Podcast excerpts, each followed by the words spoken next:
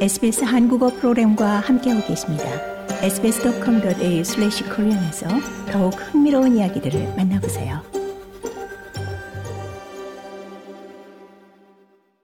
스콧 모리슨 전 연방 총리가 총리 재임 시절 이 극비로 다수 장관직을 겸직한 경우에 대해 조사한 최종 보고서가 연방 정부에 제출됐습니다.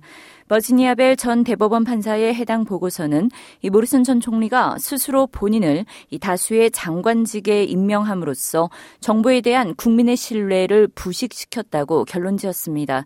이 보고서는 모리슨 전 총리의 다수 장관직 겸직은 궁극적으로 불필요했다고 판단 했습니다.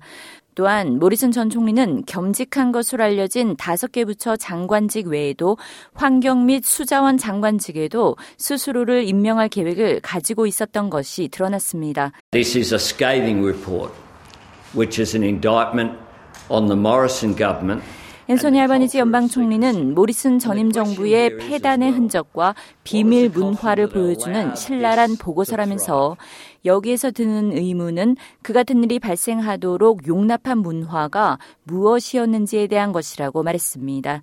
벨전 대법원 판사는 장관 임명 공시를 법제화하는 안을 포함해 6개의 권고사항을 제시했으며 알바니지 연방 총리는 모든 권고사항을 수용할 것이라고 밝혔습니다. 좋아요, 공유, 댓글, SBS 한국어 프로그램의 페이스북을 팔로우해주세요.